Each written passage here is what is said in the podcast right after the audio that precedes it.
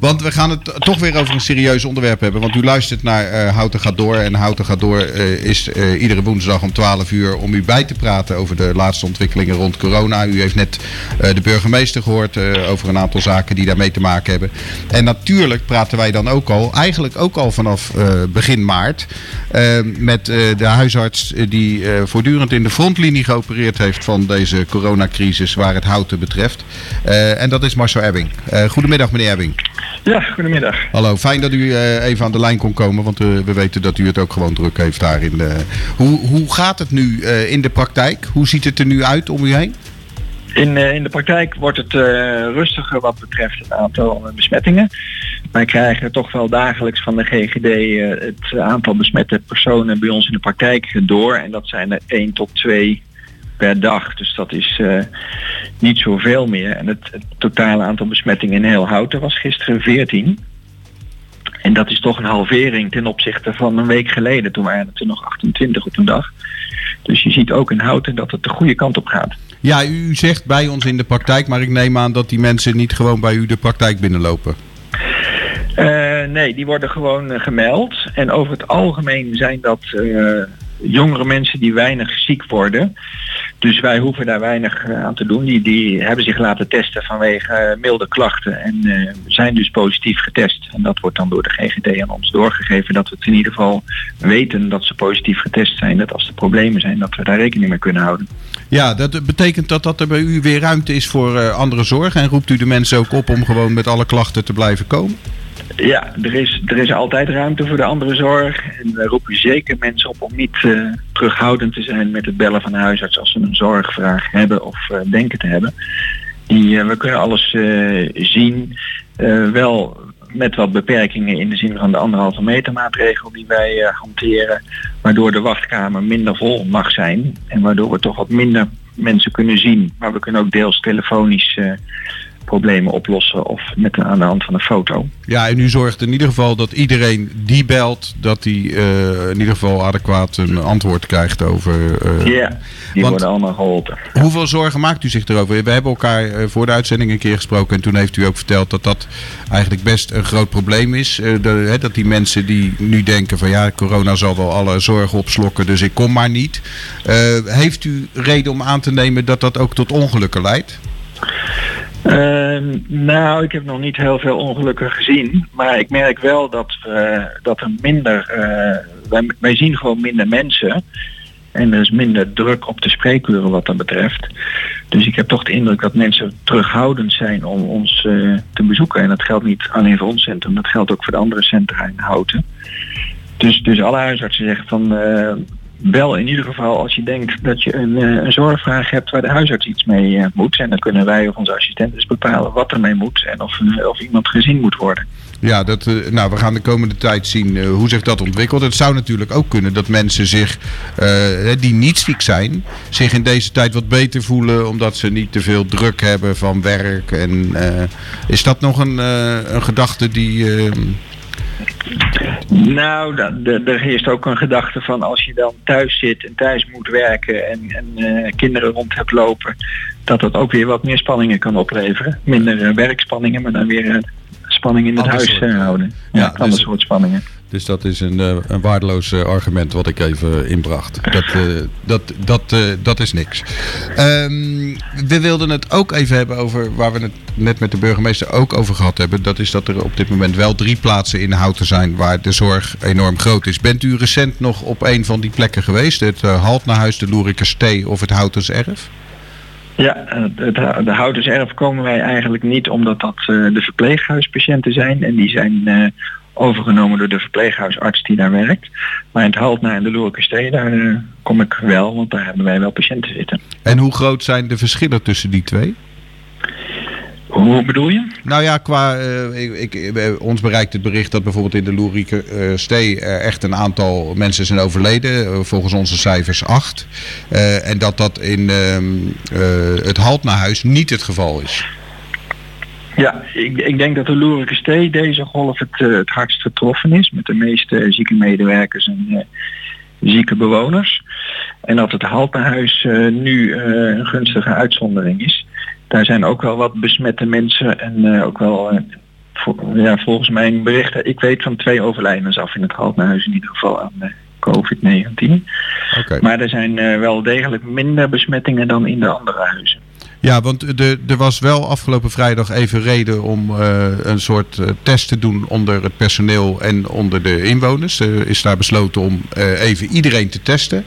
Um, heeft u daar de uitslag van gehoord? Ik bedoel, dat zal. Nou, ik heb daar vijf patiënten zitten en er waren er twee positief getest. Zonder overigens heel ziek te zijn. Oké, okay, dus dat is, dat, dat is het beeld. Maar één patiënt van mij is daar wel overleden vorige week aan de, aan de COVID. Ja, ja, ja dat, dat is voor ons een, een, een nieuw cijfer. Want wij hadden geloof ik in onze telling nog niet een, een cijfer uit het Haltnahuis. En dan is uh, twee, dan zouden we volgens onze cijfers op 18 uh, gevallen zitten. Maar goed, het zijn dagkoersen en het is ook weer niet zo belangrijk uh, hoe precies dat, de, de, dat aantal is. Maar het is wel, denk ik, om het beeld te laten zien dat er nog drie plekken in de houten zijn waar geworsteld wordt. denkt u dat we dit beter hadden kunnen doen dan we het nu doen in die verpleeghuizen? Is er sprake van overmacht? hoe moet ik dit... Ja, overmacht en pech. Want uh, de vorige golf was er eigenlijk in de Loerkestee niets aan de hand. En werden juist het halt naar huis en het houtenserf getroffen. En, en dat was in de tijd dat er weinig persoonlijke beschermingsmiddelen waren. En nu heb je die middelen wel en nou is de Loerkestee volop getroffen. Dus ik denk dat het ook een kwestie van wat pech is. En je hebt natuurlijk wel in die tehuizen de meest kwetsbare mensen. Dus als die besmet raken, dan kunnen ze makkelijker veel zieker worden en overlijden dan een uh, jong gezond iemand uh, die niet in zo'n huis woont. Ja, ja dat blijft een, uh, een ingewikkelde. U heeft ongetwijfeld ook kennis genomen van het verhaal over de, over de nertsen en in Scandinavië dat er nieuwe um, stringen van virussen ontdekt zouden zijn. heeft u daar gedachten over of is dat iets wat u bezighoudt?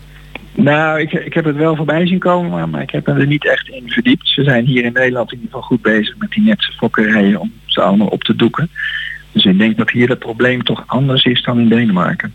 Oké, okay, maar dat, dat ging me ook een beetje... Ik zou me er geen zorgen over maken. Nee. Oké, okay, nou dan, dan nemen we in ieder geval die, uh, die uitspraak van u even over. We gaan ons nog geen zorgen maken. Um, ik was nog even benieuwd. Uh, de, de, jongeren, zegt u, de, de jongere groepen, uh, die, die zijn nu wat vaker de besmette groep. Zijn er redenen om aan te nemen dat die het probleem nog steeds onderschatten? Nou ja, je ziet dat het aantal besmettingen terugloopt. Uh, dus ik ga ervan uit dat toch uh, het gros van de mensen zich beter aan de regels uh, houdt sinds de verscherping van die regels van twee keer geleden. Dus ik denk dat ook de jongeren zich daar beter aan, aan houden. Anders zou het aantal besmettingen niet teruglopen. Okay. Het is toch gehalveerd ten opzichte van vorige week. Dus u bent, daar wel, dan. u bent daar wel optimistisch over. Ja. Uh, is er nog iets, uh, wat zijn de ontwikkelingen nu? Gaan we langzaam weer terug naar de situatie voordat we deze lockdown hadden, waarbij we nog wel een aantal maatregelen van kracht houden, maar niet ehm, dat we niet de. Nou ja, gaan, gaan we gewoon... Welke kant gaan we op? Ja, welke kant? Dat is het, welke kant dat gaan is we op? die ik zocht. Meneer Ebbingen. Even... Ik, ik denk dat we met de maatregelen nog even zo door moeten. Ja. Om het aantal besmettingen toch echt heel erg terug te, te dringen. Want we hebben natuurlijk van de zomer gezien dat het aantal besmettingen heel minimaal was. En toen alle maatregelen los werden gelaten, toen is het toch vrijwel vrij snel weer opgeklommen tot, tot de tweede golf. En zeker in zo'n uh, winterperiode met toch veel besmettingen en binnenzitten, denk ik dat als je de maatregelen nu gaat loslaten, dat we dan over een maand of twee weer uh, in de derde golf zitten. Ja, precies. En dat willen we niet. De enige golf waar wij nog in willen zitten is de groene golf.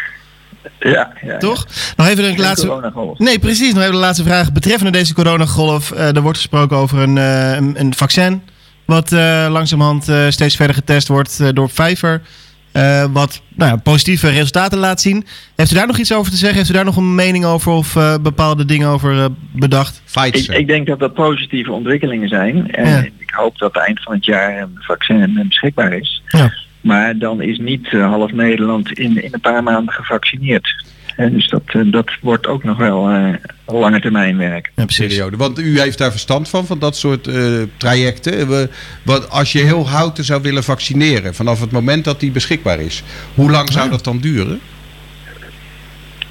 Uh, ja, de vraag is of iedereen zich wil laten vaccineren en of de GGD dat gaat regelen of dat het via de huisartsen gaat. Ik denk dat het, uh, ja, ik denk dat je toch gauw een paar weken nodig hebt om uh, oh. 50.000 mensen te vaccineren. Ja, dat, uh, nou goed. De, de, de, Daar zijn we nog even mee bezig dan. Wie dan uh, Daar zijn we wel even mee bezig, ja. Ja, wie dan leeft, wie dan zorgt. Uh, we, we gaan ervoor. Mijn allerlaatste vraag dat is dat de burgemeester heeft een persoonlijke ambitie toegevoegd aan het feit dat hij met kerst het liefst heel houten rond de kerstboom ziet zitten zonder al te veel maatregelen. is dat een, een optimistische ambitie of denkt u dat het mogelijk moet zijn? Ja, ik, eh, ik hoop het ook. Maar ik vind het wel een optimistische uh, gedachte. Okay. Om gewoon kerst te vieren als, uh, als vorig jaar, wijze van spreken. Ik hoop het wel.